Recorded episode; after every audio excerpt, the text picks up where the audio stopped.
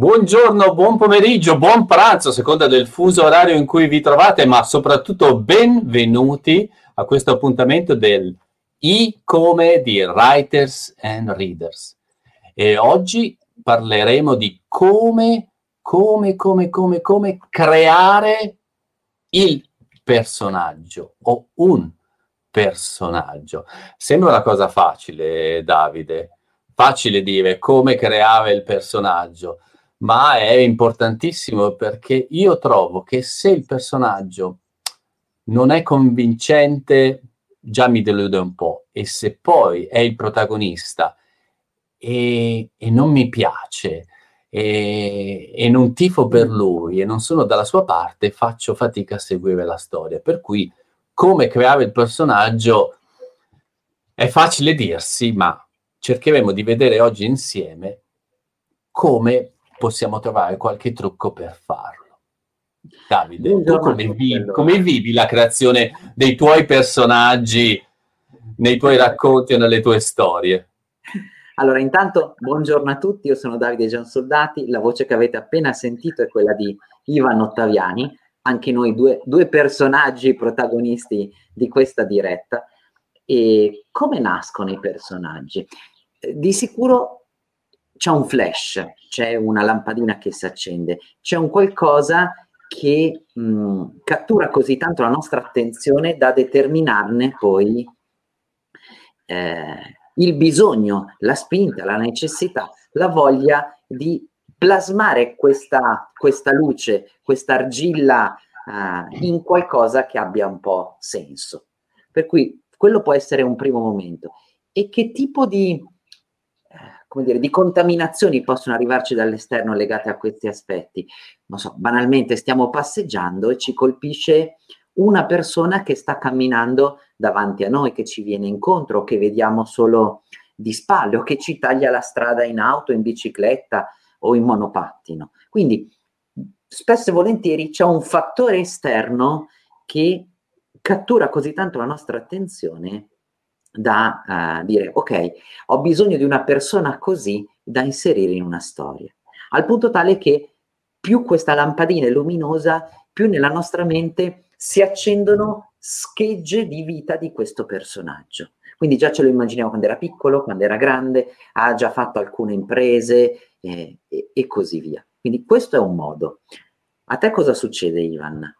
Ma se penso alla domanda come si crea un personaggio mm-hmm. e al fatto che sia ehm, all'impersonale, come si crea il personaggio, eh, interpreto questo in due modi. Eh, come si crea il personaggio, cioè come io lo creo, come io posso sì. crearlo, ma anche come il personaggio si crea nel senso di crea se stesso. Perché per me ci sono queste due opzioni. Un personaggio non viene totalmente creato da noi. Nel raccontarlo durante la storia, siamo noi stessi influenzati da quello che avviene, per cui un po' in percentuale il personaggio si crea anche da solo strada facendo. Quanto tempo ci vuole per creare un personaggio? Beh, considerate che ci vogliono nove mesi di gestazione, poi c'è un bambino piccolo, quanto tempo ci vuole per creare una personalità, perché la personalità diventi matura? Adesso stiamo parlando in senso biologico. Però il tempo è importante anche perché quando noi creiamo un personaggio, non basta descriverlo sulla pagina. Quello che descriviamo sulla pagina è meno dell'1% probabilmente di quello che il personaggio è, come la persona che incontriamo per strada, la vediamo e ne abbiamo una certa sensazione o, o diamo noi un'interpretazione, ovviamente c'è molto di più. Quello che è importante per noi nel creare il personaggio è che quando andiamo a presentarlo ai lettori, noi sappiamo molto di più di quel personaggio rispetto a quello che presentiamo e lì i tratti che scegliamo di delineare per descriverlo e per lasciare un'impronta del personaggio ai lettori, quella è la scelta più difficile. Eh, faccio un esempio perché sono stato molto teorico, ma per andare sul pratico, se il mio personaggio è timido, non è sufficiente descriverlo come timido. perché c'è la timidezza? Ognuno di noi è timido per diversi motivi, per esperienza, per carattere e questa timidezza è diversa per ciascuna delle persone che incontriamo. Quindi non mi dà molto del personaggio il semplice fatto che io possa descriverlo come timido, è come agisce, è come dialoga con gli altri, è come usa il, il corpo, come io lo descrivo in tutta la storia che dovrebbe far emergere la timidezza. Quindi se dal punto di vista della scrittura è facilissimo scrivere che l'eroe è timido come caratteristica principale, non è sufficiente per renderlo convincente. Io devo vedere come il suo sguardo si allontana, si abbassa, le parole che usa quando parla uh, o interloquisce con gli altri personaggi, come si comporta e le azioni che decide o non decide di fare durante la storia. Tutto questo insieme mi deve parlare di quella timidezza. Per cui per me non è sufficiente scrivere l'aggettivo timido. Tutto il mondo o quello che fa, dice, pensa il personaggio mi raccontano che lui è timido e allora diventa convincente per me e interessante. Pensate come la personalità è è, è talmente ampia e ovviamente timido è solo un aspetto, però se timido è un aspetto preponderante nel, nella storia, ecco che devo vederlo e sentirlo. E leggerlo. E scriverlo. E leggerlo. leggerlo se sono lettore, scriverlo se sono io a raccontare la storia. Ecco, il lettore che lo legge non può fermarsi al timido che io gli scrivo come aggettivo, ma deve proprio avere la sen- deve dire ah ma questo personaggio è timido non c'è neanche bisogno che io glielo dica assolutamente. E anzi se volete eh, diciamo la prima cartina al tornasole il primo alert che possiamo mm, così cogliere in una storia in cui cadiamo in un errore di questo tipo è proprio trovare la presenza esplicita di questo aggettivo accompagnato al nostro personaggio che inevitabilmente indica che l'abbiamo eh, scritto e non l'abbiamo mostrato, no? come dicono eh, gli americani, show, don't tell. Ecco. Per cui come, come possiamo rendere, ad esempio, la timidezza di un personaggio? Eh, di sicuro similitudini e metafore ci possono aiutare. Certo, anche il, personaggio, non, po- non mi posso limitare a scrivere che il personaggio risponde timidamente, sarebbe di nuovo un, un, un, affermare questa cosa, ho bisogno di qualcosa di più, quindi toglierei quel timidamente, come dici tu, e andrei ad aggiungere qualcosa che mi fa capire che potrebbe essere timido. Nessuna delle persone che incontriamo ci dicono io sono timido, generalmente. Siamo noi che, lo, che li giudichiamo così. A volte ha ragione, a volte ha torto, a volte è semplicemente un'impressione. Quindi dovremmo riuscire a lavorare su quali sono gli elementi che mi danno quell'impressione, perché quello che noi vogliamo dare al, al lettore è un'impressione. Immaginiamo ad esempio il nostro protagonista che entra in un pub una sera. Com'è che potremmo descrivere l'entrata del pub di una persona particolarmente timida, chiusa, introversa. Ad esempio, potrebbe esserci una frase tipo entrò nel pub, nel pub e guardò tutti quanti come se fossero dei serial killer. No? Cioè, qui, qui dà proprio l'idea che la, la diffidenza, la paura, quasi il timore, eh, e, e quindi noi possiamo giocare. Per cui in questo modo noi descriviamo che cosa sta accadendo e usiamo il come per far capire al lettore il contesto in cui ci muoviamo. Esatto, possiamo anche immaginarci il contrario addirittura, come entrerebbe nel pub chi non è timido solo per avere il contrasto su cui lavorare. Quindi non farebbe mai quel tipo di azione, magari la sognerebbe, ma non la farebbe. Esatto, e questo è un bel gioco, ad esempio, eh, non è neanche, è, è proprio un provare a, mm, a immaginarci il nostro personaggio fuori dalla porta del pub. Apre, gli piacerebbe fare lo show entrando un po' da, da sgargiasso, no? eh, e, e, in realtà la storia va avanti per 7-8 righe, in lui che fa finta di sedersi in maniera importante nell'unica sedia libera in, in tutto eh, questo locale, di ordinare il, la, bibita. La bibita. E, e qua, quando ordina, ovviamente, Davide, esatto, ordina. lui ordina, ma non viene capito dal, dal, barman perché parla con un tono troppo basso. Assolutamente. Non incisivo abbastanza, per cui il barman gli dice, come hai detto? Esatto. E anche questo ci dà un'indicazione del suo rapporto con il mondo tramite la timidezza. Esatto, cioè proprio un tema di mh, pensiamo semplicemente alla voce del nostro personaggio.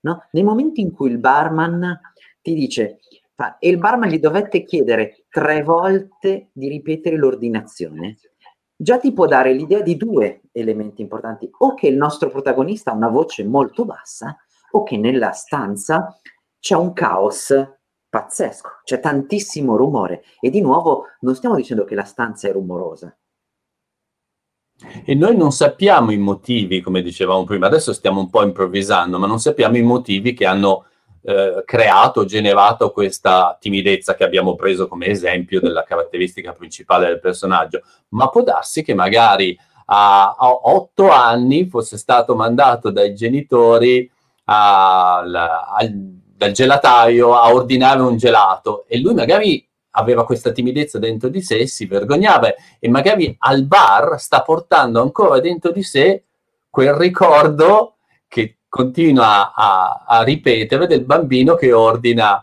era troppo presto forse, si è sentito, magari è stato, si è sentito giudicato, magari quel, il gelataio allora aveva scherzato con lui o l'aveva trattato male, non lo sappiamo, però quello che è avvenuto eh, nel passato potrebbe essere ancora presente. Sì, è, è esattamente questo il punto chiave. La, la parola che io userei è proprio questa, cioè il passato del nostro protagonista, del nostro personaggio, condiziona il suo presente e condiziona il suo futuro, fino a quando lui non risolve in qualche modo la situazione, la supera e diventa una persona migliore.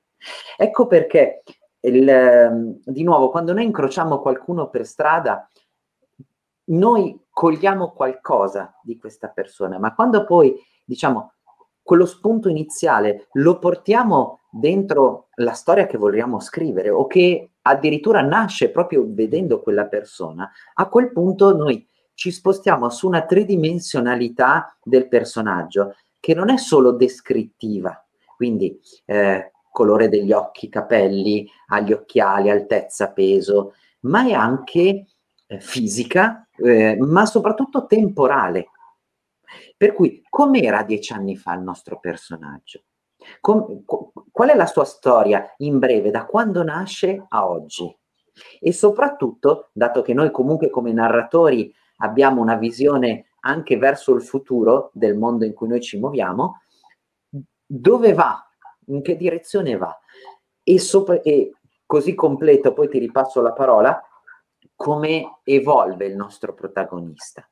Cioè questo arco di trasformazione che magari prendendo il nostro personaggio timido oggi arriva un domani a fare un gesto che di timido non ha più nulla. In virtù di quali momenti chiave della sua vita è riuscito a superarlo, a diventare quindi una persona meno timida, più coraggiosa, più sicura di sé, più tranquilla, e così via. Attenzione che noi giustamente dobbiamo sapere tutto del personaggio, sì. anche quello che è successo nel passato, la storia, dobbiamo inven- pensarlo, averlo in mente, ma non è necessario che il lettore sappia tutto. Il fatto che lo sappiamo noi ci permette di dare quelle pennellate al carattere, alle azioni, alle parole di questo personaggio per renderlo davvero reale, parla in quella maniera, agisce in quella maniera perché ha un passato, perché ha delle esperienze. Non le dobbiamo necessariamente enumerare o raccontare o descrivere tutte, però questo gli dà forza e, e realtà.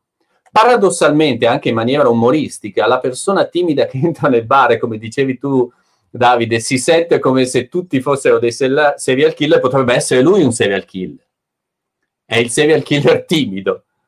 Le andremo indietro a ricercare le, le, le motivazioni e, certo. e, cosa lo ha portato a questo. Verissimo. C'è una domanda dal pubblico, c'è Manfredi Buonomo che ci chiede di che libro si parla. Allora, in questo caso specifico non stiamo parlando di un uh, romanzo che abbiamo letto o di un testo in particolare, stiamo più ragionando in linea generale su una serie di consigli che vogliamo condividere con voi su come si creano i personaggi. Se di libri si parla, diciamo che il libro di cui possiamo parlare e suggerire eventualmente la lettura è proprio il testo che abbiamo scritto noi, Scrivilo, dal foglio bianco al racconto, che mh, spiega in maniera più approfondita come strutturare i personaggi a 360 gradi, perché è più un manuale appunto pensato per chi vuole scrivere, mentre invece gli esempi di cui stiamo parlando oggi non sono specifici di un libro particolare, ma sono più un ragionamento ampio con tutti voi. Anzi, se proprio voi che ci state ascoltando avete trovato nelle vostre letture qualche personaggio particolarmente interessante e volete in poche righe eh, raccontarcelo in chat, se lo fate in temporale mentre siamo in diretta, lo riprendiamo al volo, altrimenti torneremo a parlarne poi nelle prossime puntate. Vai Ivan. Beh, eh, allacciandoci a quanto stavamo appena adesso dicendo, è importante quindi avere un'idea di tutta la storia o della carta di identità. Parliamo nel nostro libro, troverete menzionata la carta di identità del personaggio, proprio perché mm-hmm. è un esercizio puro, non ci serve ai fini del racconto, ma per noi è importante perché ci mettiamo lì e la carta di identità ci obbliga a dire, ok, il mio personaggio dove è nato? Ha un secondo nome?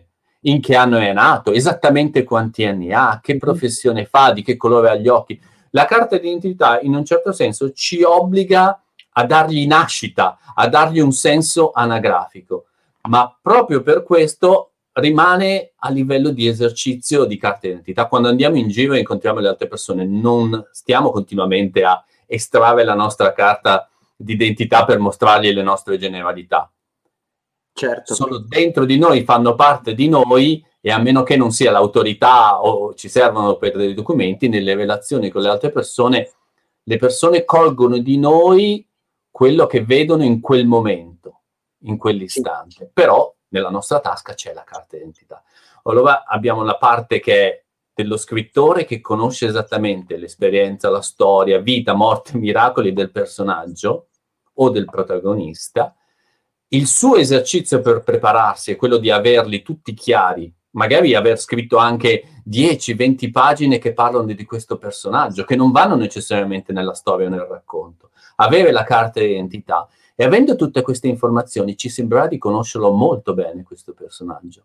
E poi andremo a pennellare, uso ancora di nuovo questa parola perché pennello è uno degli strumenti di Writers and Readers, per dare quella sensazione al lettore. Al lettore non interessa la carta d'identità del personaggio, gli interessa vedere come quella persona agisce e perché agisce in quel particolare modo. Adesso abbiamo fatto l'esempio della timidezza, ma poi un personaggio non si limita a una sola caratteristica. Quella caratteristica può essere preponderante per il fallimento o il successo di quel personaggio a seconda della storia.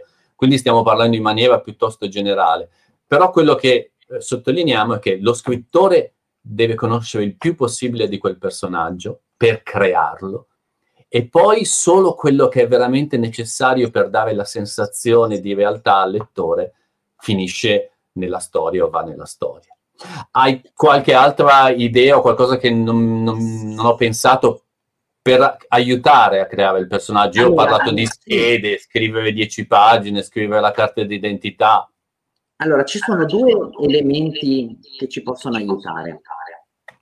Allora, da una parte una cosa che a me viene in mente che mh, funziona molto bene proprio per andare a strutturare sempre all'interno della scheda in maniera molto più netta il nostro personaggio è mh, chiedergli in qualche modo di dirci il suo motto, la sua citazione preferita. Perché in qualche modo il motto ti dà un po' la chiave di lettura con cui il tuo personaggio vede il mondo. No? Quindi immaginati questo, che ne so, prendiamo il classico Mario Rossi, che ha come motto vai avanti prima tu. È più forte quasi il motto di, della descrizione fisica.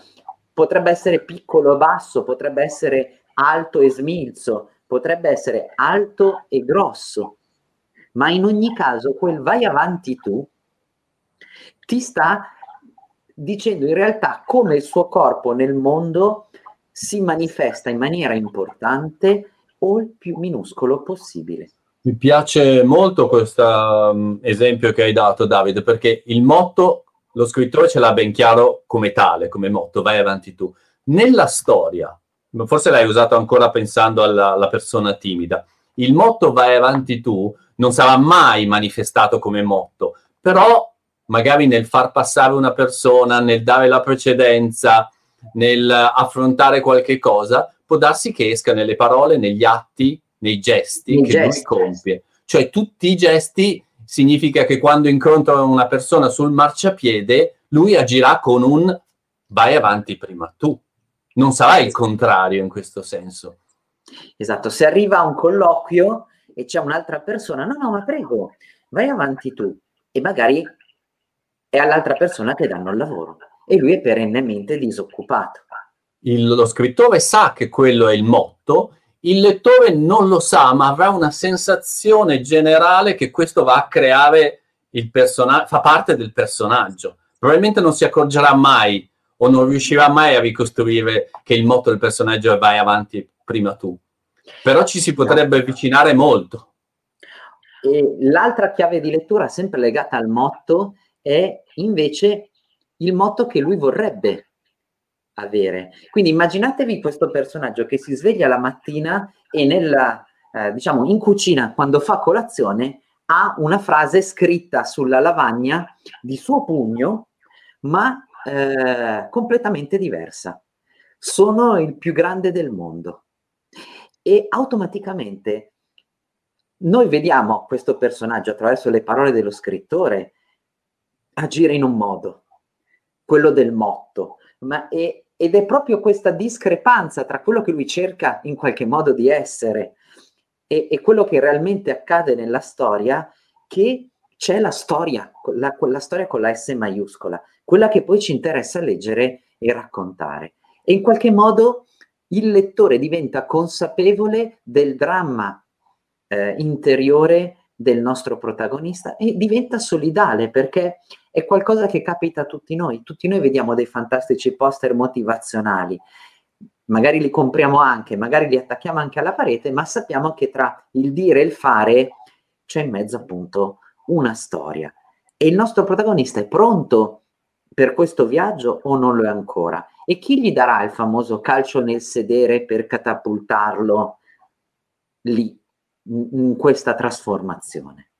Noi abbiamo bisogno di sapere cosa desidera, cosa sogna, dove vuole andare, quali sono i, i suoi obiettivi, di che cosa ha paura, cosa cerca di evitare, in modo da capire, torniamo sempre all'esempio della timidezza, come la timidezza può aiutarlo o non aiutarlo nell'andare verso questi obiettivi è, è il, non basta dire che il personaggio è timido che questa è la sua caratteristica fondamentale in questa particolare storia. È importante poi orientare la timidezza verso l'obiettivo che lui vuole raggiungere, verso, verso i suoi sogni, verso quello che è il fine della storia, perché il personaggio con o senza timidezza cercherà di raggiungere qualche cosa. E qui diventa importante fare una distinzione tra personaggio protagonista e personaggio di contorno, perché tutti vanno caratterizzati secondo me in questo modo, solo che il protagonista è quello che ha il suo arco di crescita nella storia e quindi ha i suoi obiettivi da raggiungere. I personaggi con cui si confronta il protagonista hanno anche loro degli obiettivi da raggiungere. Non fanno parte della storia che stiamo trattando, ma nel momento in cui il protagonista si incontra con un personaggio, il fatto di avere obiettivi diversi o comuni o comunque una, un'idea, un'agenda da perseguire, crea il loro dialogo, il loro rapporto. Ed è lì che anche il personaggio che è di contorno è importante costruirlo allo stesso modo, magari non con tutta la meticolosità del protagonista, però il personaggio che incontra il protagonista ha anche lui le, gli stessi desideri, sogni, probabilmente anche lui un motto, perché immaginate il protagonista che si incontra con un altro personaggio che ha lo stesso motto per caso. Certo. E allora l'avanti tu diventa quasi eh, comica come situazione. Esatto, no, no, ma prego, ma passi lei. No, no, ma passi lei. In realtà nella commedia italiana abbiamo anche sketch di questo tipo, dove proprio addirittura abbiamo persone con motti simili che vengono volutamente chiusi nella stessa stanza e da lì nasce la dinamica e si scopre chi tra i due poi è, parti- è, come dire, ancora più timido dell'altro e, e così via. Per cui questi sono degli elementi importanti che ci possono aiutare a costruire i nostri personaggi in, con un grande spessore.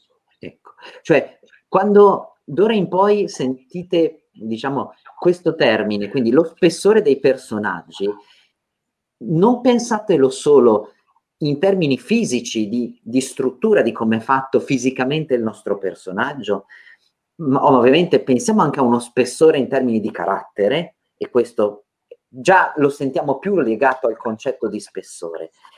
L'elemento in più sul quale mi invitiamo a riflettere noi è un, un suo spessore temporale, che non è statico, è dinamico. In alcuni periodi magari si è assottigliato molto. Quando questa persona pensa di essere inutile, magari insulsa nel mondo, che spessore ha? È talmente fine che entrando in una stanza non sposta neanche un velo d'aria. E questo proprio ti dà l'idea mm, che non c'è, che un soffio d'aria te la sposta via. E di nuovo stiamo giocando in questo modo con le nostre parole. Per cui il focus, per andare proprio alla sintesi e alla ciccia di quello che abbiamo voluto raccontare oggi, è proprio il tema di eh, descrivere il personaggio con la sua carta d'identità e tutti gli elementi. Aggiungere il suo motto, e il suo motto è determinante. Potremmo addirittura partire dal motto e dal motto descrivere fisicamente la persona, immaginare un po' un arco temporale nel quale muoverci, pensare a uno spessore strutturato. E poi, una volta che abbiamo queste idee chiare, provare a far vivere la storia al nostro protagonista. Vedo un commento in chiusura ed è un peccato lasciarlo sospeso, per cui vuoi leggerlo tu, Ivan? Eh, Paolo che ci scrive: Mi sta capitando di leggere un libro in cui il personaggio protagonista è inghiottito da tutto il resto dalla storia, dai personaggi che ha intorno, dal contesto, eppure è un commissario seriale. Ci puoi dire anche il titolo? Per chi e... poi magari è interessato da quello che hai appena scritto ad approfondire. Di, di questa frase di Paolo io mi soffermerei eh, sulla parola inghiottito, che è un po' quella, mh, soprattutto nella parte iniziale di qualsiasi racconto, il protagonista è sempre inghiottito, è, è, come dire, è sempre fagocitato dalla sua quotidianità sempre uguale, sempre identica, giorno dopo giorno. Ed è nel momento in cui accade quel qualcosa, quel click, per cui noi vogliamo far sì che la routine non sia più così routine, che vogliamo aiutarlo a spezzarla, che è il momento perché la storia prenda una deviazione, salti su un altro binario e diventi per noi interessante e come diciamo noi straordinaria. Il Con l'obiettivo di inghiottire i lettori. Esatto. Il titolo è Il commissario Gelsomino di Marco Lugli, ci dice Paolo. Quindi grazie Paolo per il tuo suggerimento e direi che i nostri 30 minuti insieme sono volati. Grazie a tutti per aver partecipato a questa diretta. Ovviamente per chi ci ascolta in differita sia sulle nostre piattaforme di podcast che direttamente sui canali in streaming, commentate comunque questa puntata, fateci sapere che siete arrivati fino alla fine e raccontateci come state creando i vostri personaggi. Ciao e alla prossima. Da Davide Gianzonati e Ivano Ottaviani. Buon lavoro. Buon lavoro a tutti.